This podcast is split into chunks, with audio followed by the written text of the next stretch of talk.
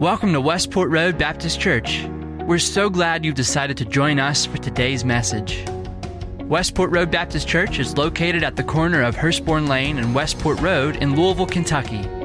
If you have a Bible, please have it handy and prepare your heart and mind as our pastor, Chip Pendleton, brings us the Word of God.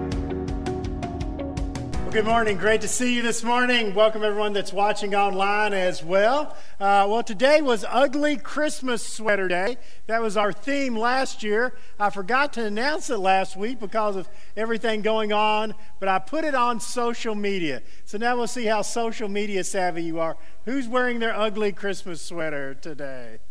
All right, very good, very good. Some of you are unintentionally wearing your ugly Christmas sweater as well, but we appreciate you nonetheless uh, as that is. So uh, glad we can carry that theme on. It was backed by popular demand because uh, all uh, during December, everybody was saying, We bought these sweaters last year. We're going to get to wear them again. So we said, Okay, we're going to do that.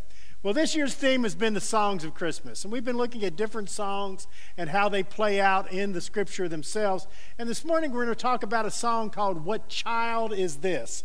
What Child Is This? Know, What Child Is This was written by a man by the name of William Chatterton Dix. Got a picture of him right there uh, uh, coming up. Uh, quite a distinguished man there, a little little bow in the bottom of his head there. Not sure what was going on there uh, with his haircut. Uh, but he was a very successful young man from an early age. Uh, he wasn't had nothing to do with the church. He was a businessman.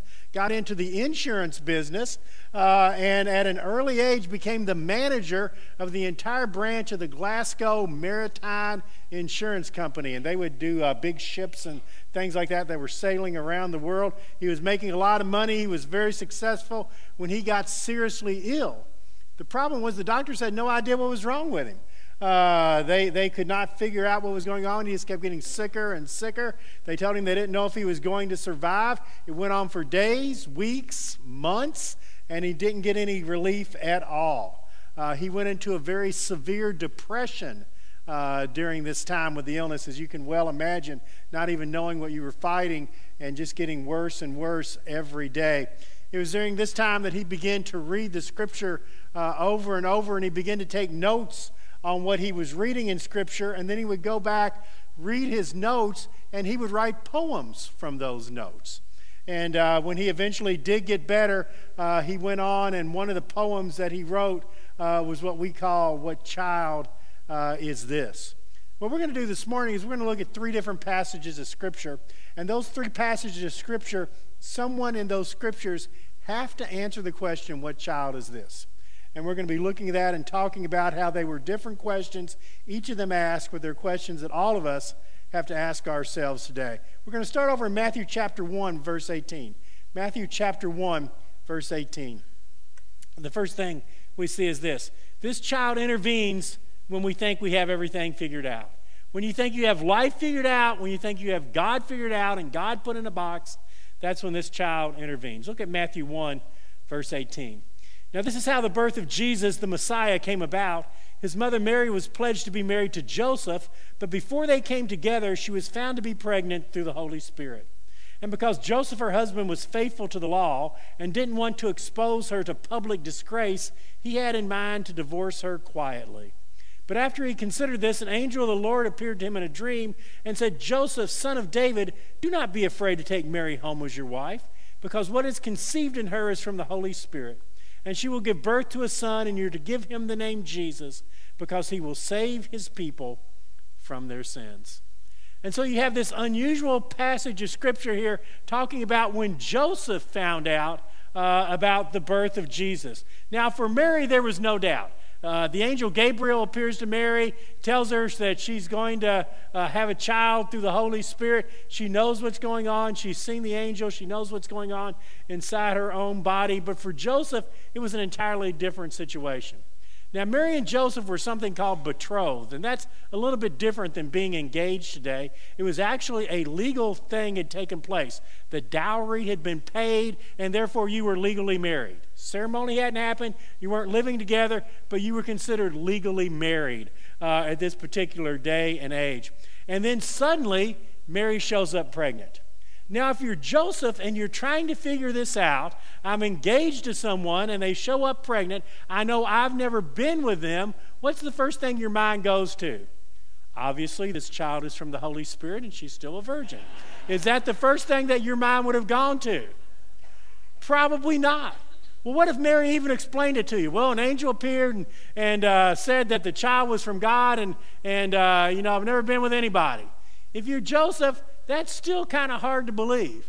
As a matter of fact, it's really interesting, but just recently, archaeologists discovered a picture of Joseph when he was being explained what had happened to him. And It's really interesting. Got a picture right here if you want to see it of Joseph when, when he was there. I think he was just a little bit dubious uh, as to what might have been happening uh, at that particular time. And so here's Joseph. We're told he's a good guy and he wants to do the right thing. And so he doesn't want to hurt Mary. He doesn't want to embarrass Mary. He just wants to have a quick divorce because they are legally married and just get the whole thing over with. Now, this is actually pretty good because for most of us, what we would have wanted was we'd have wanted to hurt the other person. Uh, they've hurt us, we want to hurt them back. But Joseph, we're told, was a good guy and he just wants to do the right thing. He's trying to do what's right, he's got it all figured out. He's trying to do the godly thing. And yet, it wasn't God's will and it wasn't what God had planned. And here's the problem that we have with Joseph here in this situation Sometimes God is bigger than the box we put him in. Joseph was trying to do everything right. Nine out of ten times, what he was doing would have been good and proper and right, but it wasn't God's will. Indeed, Mary was with child from the Holy Spirit. This was going to be the Messiah, the Son of God. And that's what the angel tells Joseph. It's interesting in our passage, the angel tells Joseph not to be afraid. Now, normally, when an angel tells somebody not to be afraid, and that tends to be the first thing they always say, it's because the person is terrified at the appearance of the angel. But that's not what's going on here with Joseph. Joseph is told not to be afraid because he's being pushed outside of his box and it's uncomfortable. I know what you're being told here seems unreal. I know what you're being told here is that Mary is with a child and it really is from God and she's never been with a man. And I know that kind of strains, uh, uh, you know, all thought here at this particular time. But look at God as being bigger than what you've made him into be. And that's the challenge that we still have today. When it comes to God, is seeing God as bigger than the little box we put him in because we built our little world and it works real well and we've got God in the little God box here, but God doesn't stay in a God box. He's so much greater and so much bigger than we could ever imagine. And so when you try to put God in that little box and hold him in there, he's not going to fit very well. As a matter of fact, think about anything in the Bible that we think of as a great story. None of it would have been what you would have decided to do if you sat down and just tried to figure out the best thing to do in that situation. Gee, it's a beautiful, sunshiny day, and it's never rained in all of human history. I think I'll build an ark just in case a big flood comes along. Probably not what you would have come up with on that day. What if you were Moses? Hey, the children of Israel are free. Take them to the Red Sea where you're going to be trapped by Pharaoh's army and there's no way to get out. Probably not the best plan you could have come up with. If you're Joshua and you've won a couple of big battles and you get to Jericho and God says, The way you're going to defeat Jericho, Joshua, your battle plan, march around the city seven times. Would that have been the battle plan you would have come up with doing that? Or how about Jesus coming? And Jesus is going to be the Son of God and the Messiah, and he's going to rule in power and glory. And you know that, and you've seen the miracles as a disciple. And then he dies on the cross. You see, God seldom works the way we think He's going to. It seldom happens in the way we've got it figured out because God's not in our box. And so for Joseph, he's being told, open the box, let God out, let Him be God. And that's the, the challenge for each of us today is to, is to take God out of that box and let God be who He really is. And it's going to have quite an effect upon our life when He does. Read an interesting story this week about a, uh, some passengers on a flight from Orlando to Knoxville on December the 4th. They had life all figured out. They were getting on the plane in Orlando, they were flying two hours to Knoxville, and they were going to go about their business. When suddenly the flight was canceled. But it wasn't just canceled, there wasn't another flight from Orlando to Knoxville on any airline for the next 48 hours. Now, a lot of people were upset, they were angry, they didn't like it, all that. But for 13 of the people, they were really upset because they had something they had to be to the very next morning. One young lady was being interviewed for a full scholarship at the University of Tennessee, and it was the last day before they were gone on spring break or winter break. And so she thought, I'm going to miss that meeting. Another one was starting his first day uh, with, a, with a new corporation in Knoxville, and he was going to miss his very first day at work, maybe the first two days. And they were all panicked until somebody said, Hey, remember that movie Planes, Trains, and Automobiles? Let's do something like that. So they rented a 15 passenger van. The 13 of them got on it. Here's a, a picture of the 13 getting on the van there. All different kinds of people, every age, anything you can think of, everybody completely different. For the next, uh, all night long, they drove together. They became close friends. Here's when they arrive in Knoxville, Tennessee. They're happy. They're excited. They thought out of the box something really neat happened. But more than that, these 13 people became friends in an unexpected way overnight, and now all 13 of them are going together for Christmas for a party together. Something unexpected that you wouldn't have think was going to happen. In the same way, God says, That's what I want to do in your life. If you just get out of your box, I want to do things in your life you've never thought of, you've never imagined, you wouldn't dare do, things that make you a little afraid. It's okay. I'm God, trust me. The second story that we see in our scripture passage is, is right over in chapter 2 of Matthew. Just turn over the next page here, Matthew chapter 2. And it has to do with who we commonly call the wise men. And what it says this is this child intervenes when we're searching for the answers. So on the first one, Joseph thought he had it all figured out, but then he had to answer the question, what child is this really? And it came up to a different answer. For the Magi now, they're going to be forced to answer the question, what child is this? Look at chapter 2, verse 1. Now, after Jesus was born in Bethlehem in Judea during the time of King Herod, Magi from the east came to Jerusalem and asked, Where's the one who has been born King of the Jews? We saw his star when it rose, and we've come to worship him. Now, the Magi, the wise men, were basically astrologers, astronomers. Uh, they, they, uh, they studied the skies and the stars, and they thought they could tell what was going on in the world by studying the stars.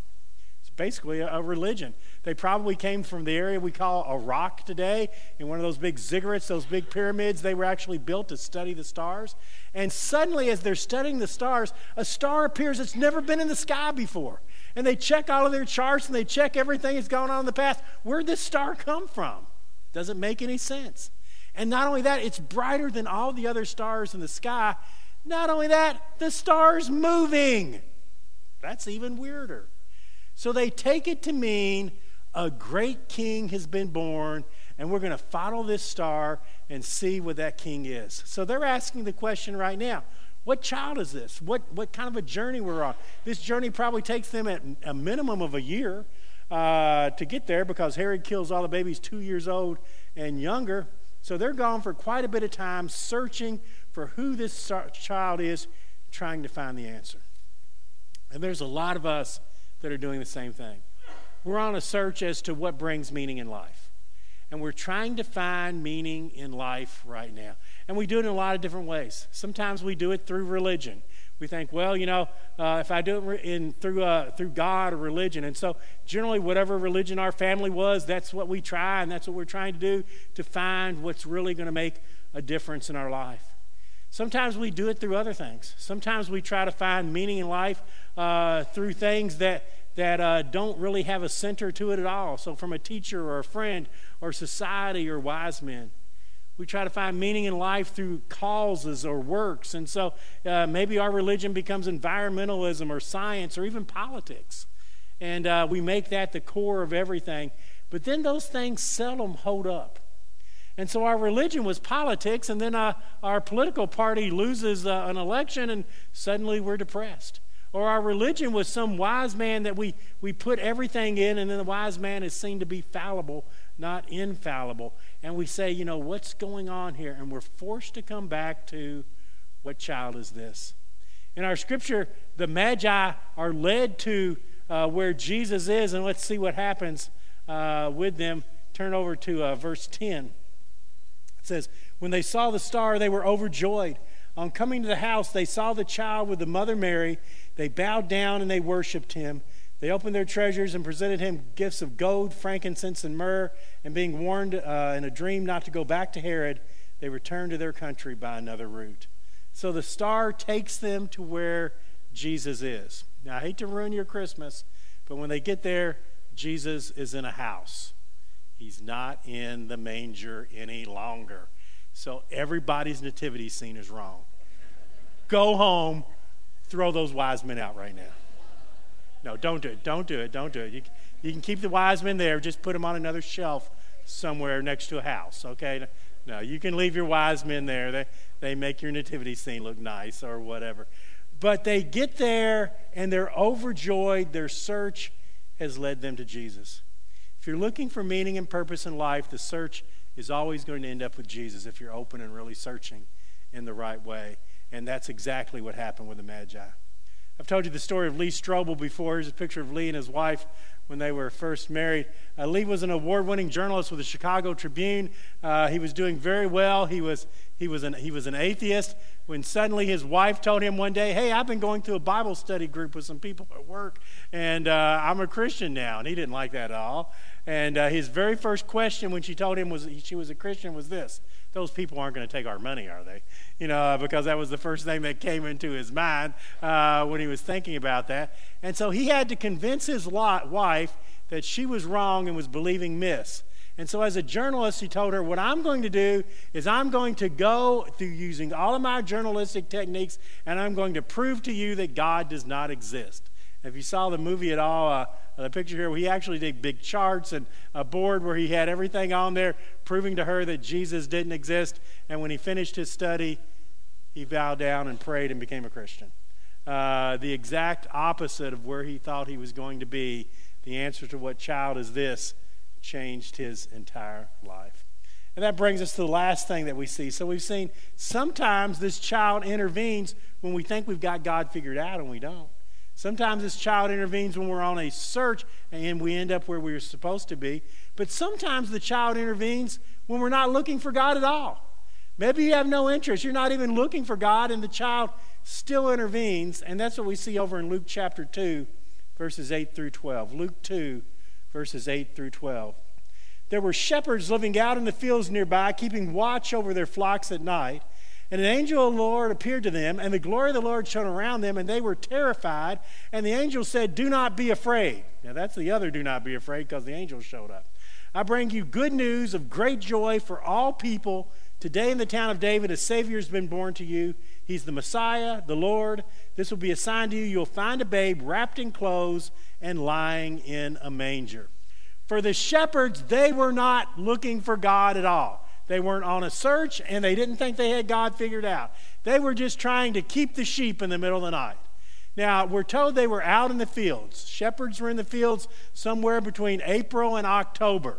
So, to ruin another Christmas story for you, Jesus was not born on December 25th, okay? Shepherds aren't out in the field then for one reason it's winter and it's cold, and they're not out in the fields. Okay, uh, but whatever. So don't celebrate Christmas on December 25th. No, you can still celebrate Christmas on December 25th.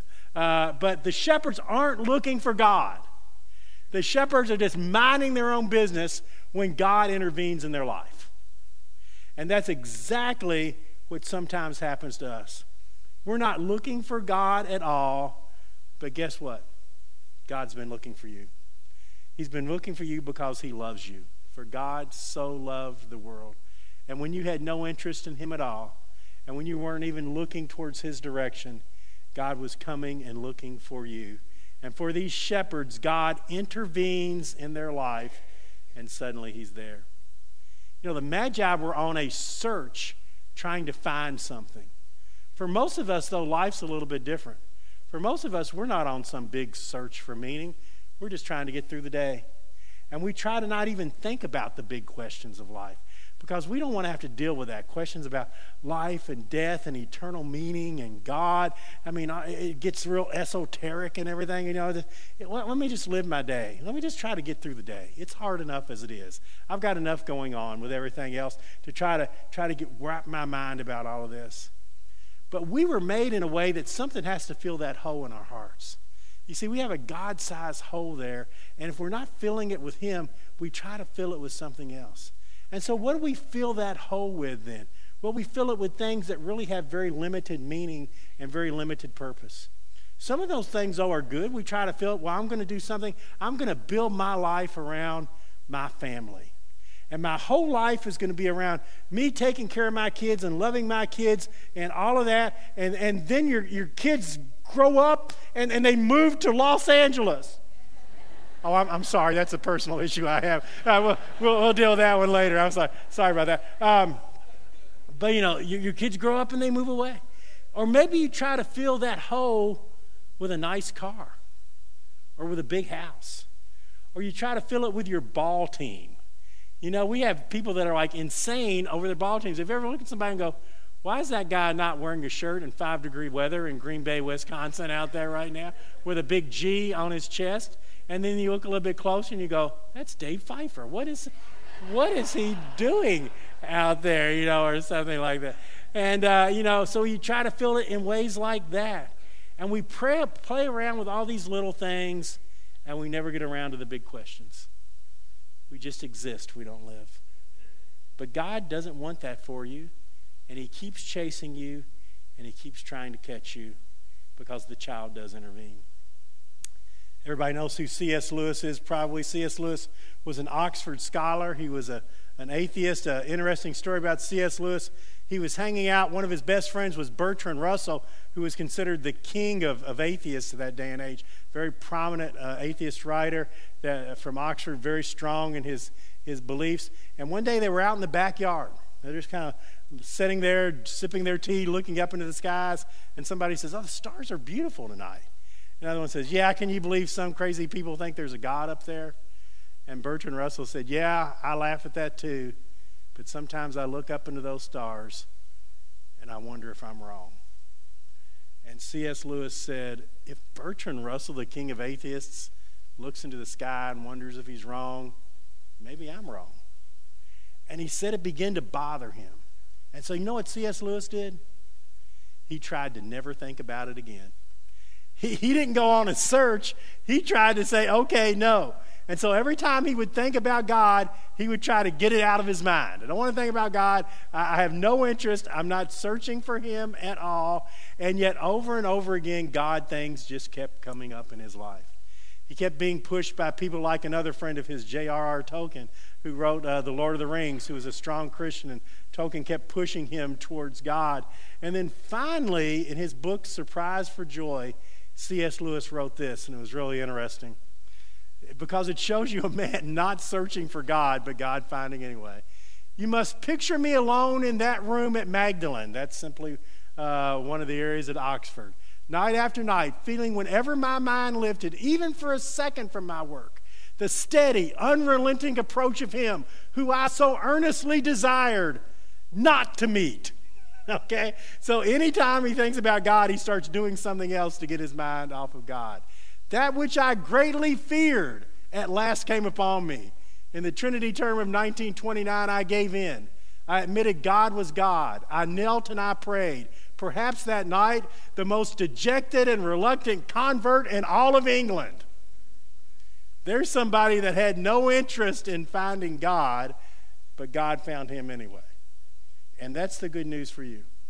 You may be here today and you have no interest in finding God. You may be here because the kids sang and you had to come watch them or something like that. You may be here because your wife made you come. You may be here because you're with grandma and it's Christmas and you're trying to make grandma happy. You may be here because you took a wrong turn and you thought, I thought this was a comedy show. And, uh, you know, I've now found out it's something a little bit different. I don't know why you're here, but God knows why you're here. He's here because no matter what your intentions were, He wanted you to hear that He loves you and that His Son was born for you and that His Son offers you salvation if you'll accept it. And that makes all the difference in our lives if we'll only hear and answer that question what child is this? Let's have a prayer. Father, thank you for your word. We just pray, Lord, that each of us would look at our lives and answer that question. Truly, what child is this for us? In Jesus' name we pray. We hope you enjoyed today's lesson and that it spoke to you. If you have prayer needs or want more information about us, we invite you to stop by our website, mywrbc.org, and click on Contact. Please use the word podcast in the subject line. You can also find us on Facebook, Twitter, and Instagram, keyword MyWRBC.